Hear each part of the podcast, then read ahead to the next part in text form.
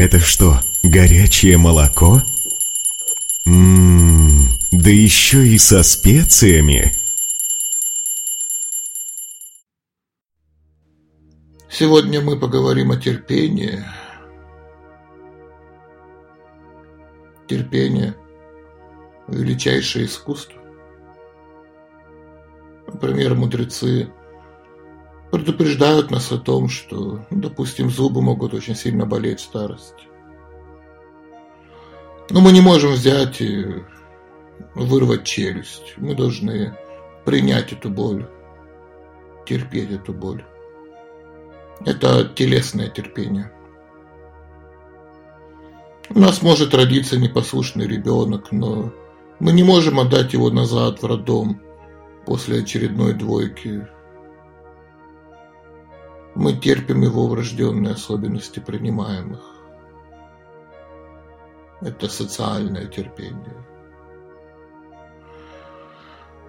Просто в каждом доме есть мусоропровод, и мы должны терпеть запах от этого мусоропровода. Никуда не денешься.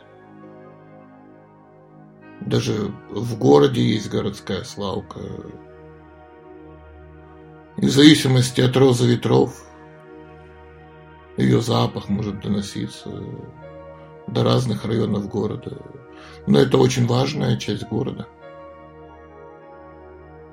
Это терпение обстоятельств. На розах, кроме прекрасных цветов, есть шипы. И с этими шипами придется смириться. Это бремя любви.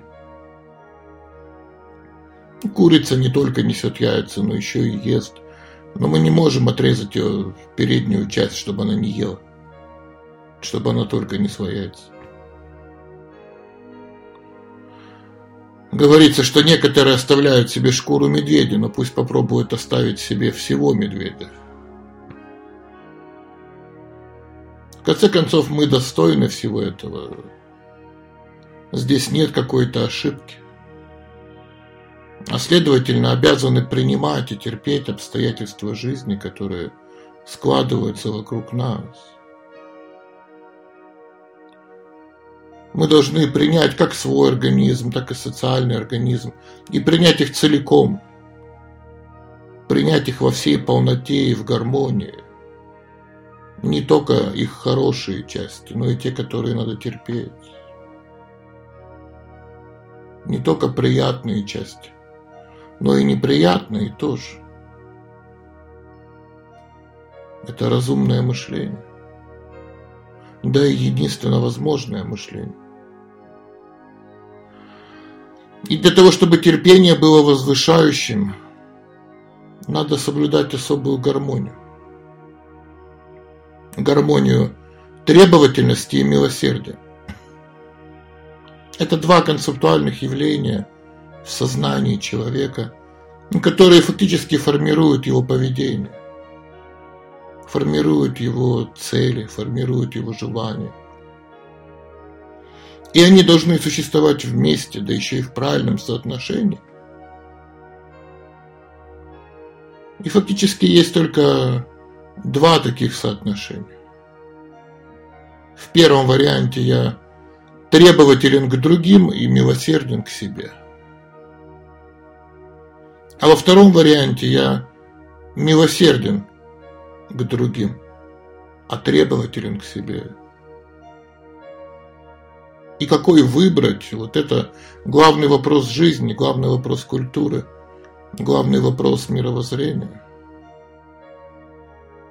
Эти два вида мышления руководят нашим развитием, руководят нашим сознанием, определяют, мы движемся вперед или назад – кто мы, банальные животные или цивилизованные представители нового тысячелетия.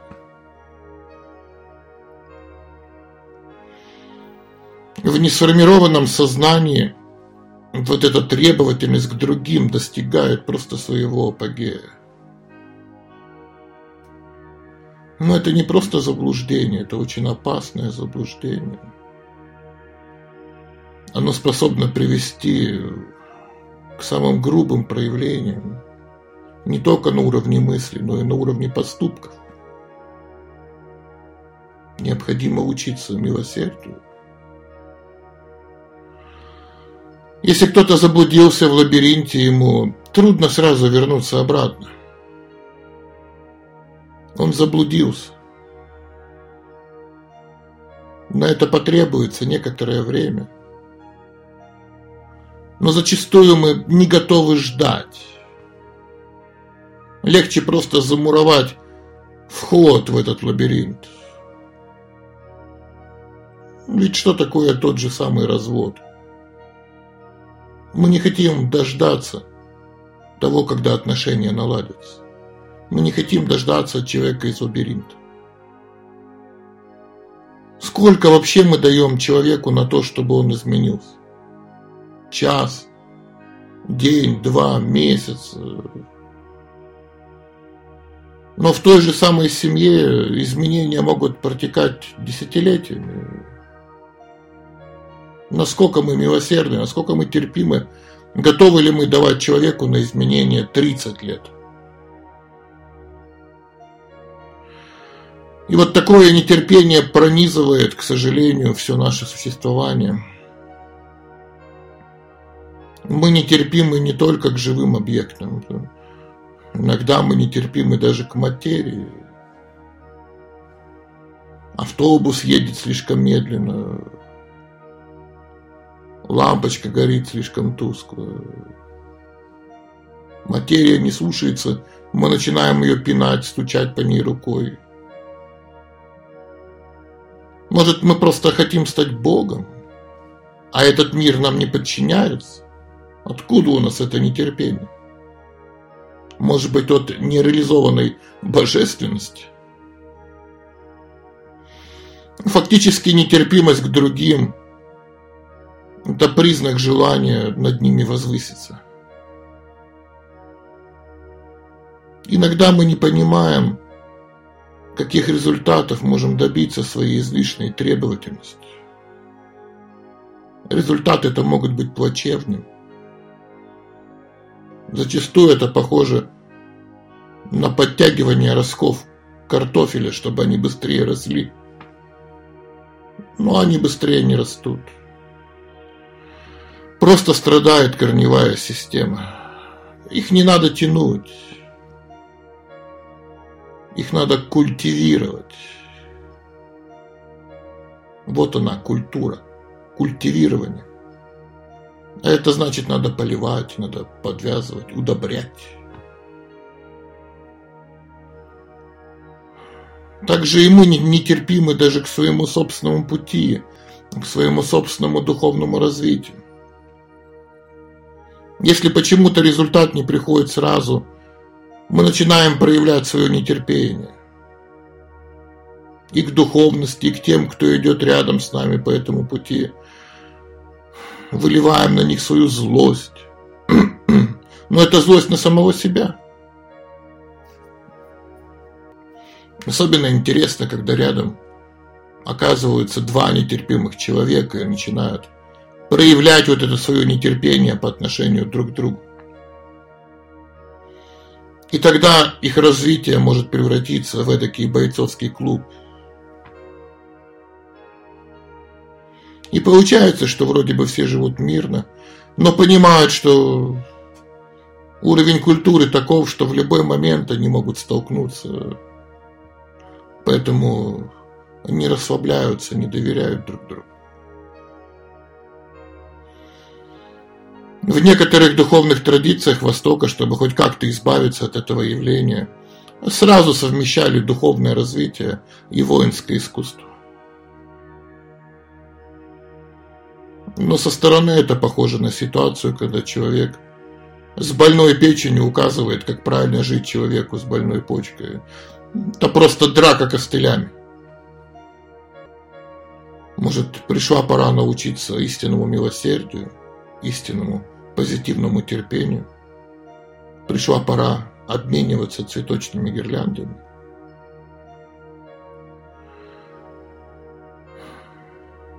Наше терпение сейчас довольно странное. Мы можем терпеть э, алкоголика, который бросил пить, но не готовы терпеть того, кто не собирается бросать. Одних терпим, других не терпим. Но может тот, кто не собирается бросать, э, в действительности э, быстрее разберется с этим миром и даже больше пользы принесет, э, чем тот, кто уже бросил. Как мы вообще умудряемся что-то взвешивать в своем сознании? Откуда берется эта нетерпимость? Мы можем терпеть вора, которого не поймали. Но того, кого поймали, он отсидел, мы уже не готовы терпеть. Хотя тот, кого не поймали, может, украл в тысячу раз больше, чем тот, кто уже отсидел. Где эти весы в нашей голове? Как мы там все это взвешиваем? Откуда берется это желание всех оценить? Мы терпим того, кто скрывает свои проблемы в развитии. И нетерпимы к тому, кто честно их признает, кто о них честно говорит. Но в конце концов, кто из этих двоих более продвинут? Кто из них более развит? Мы готовы терпеть несерьезного последователя своей религии, но почему-то нетерпимы к серьезному последователю другой религии. Что в нашей голове происходит? Мы забываем о том, что наш путь – это путь самоотдачи, путь милосердия. Семена вроде бы тоже на вид бесполезны по своей природе. Но они прорастут – да, сейчас их есть нельзя, но они прорастут. Мы должны дать семенам время на развитие. И в этом будет наше терпение, в этом будет наше милосердие.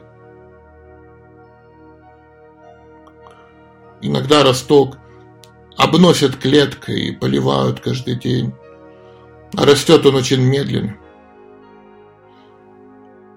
Но тот, кто посадил, терпеливо ждет, когда однажды этот росток даст прекрасный цветок. И секрет-то в том, что когда мы терпим чужие проблемы, когда мы к ним милосердны, это дает и нам самим иммунитет к этим же проблемам. Иначе может запросто проявиться карма нетерпимости. К нам придут похожие проблемы, и мы окажемся в той же самой ситуации. Так что терпимость, милосердие, прощение – это настоящие украшения человека. Бриллианты просто грязь по сравнению с этими ценностями. Если мы терпим детей Бога, то Бог, естественно, терпит нас. А нас есть за что терпеть. Мы очень хотим, чтобы все шло по нашему плану. И это есть нетерпимость. Но в конце концов природа тоже поступает так, как ей хочется. А мы изо всех сил пытаемся контролировать природу. Разгоняем над Москвой тучи, но видим, что контролировать природу невозможно. В конце концов, это природа Бога. Поэтому мало что в этом мире поддается нашему контролю. Так и люди, окружающие нас – они собираются жить по нашему плану. У них есть свой план. И когда мы пытаемся контролировать людей, мы снова пытаемся контролировать Бога. Опять проявляется наша неудовлетворенная божественность. И так как, в конце концов, терпимость является формой аскеза, Истинная терпимость приводит к самоконтролю. Приводит к контролю вожделения, гнева, зависти, жадности. А затем пробуждает в сердце истинную любовь. И, соответственно, наоборот. Нетерпимость культивирует, развивает в нашем сознании вожделение, гнев, зависть до бесконечности. Поэтому проявляем милосердие.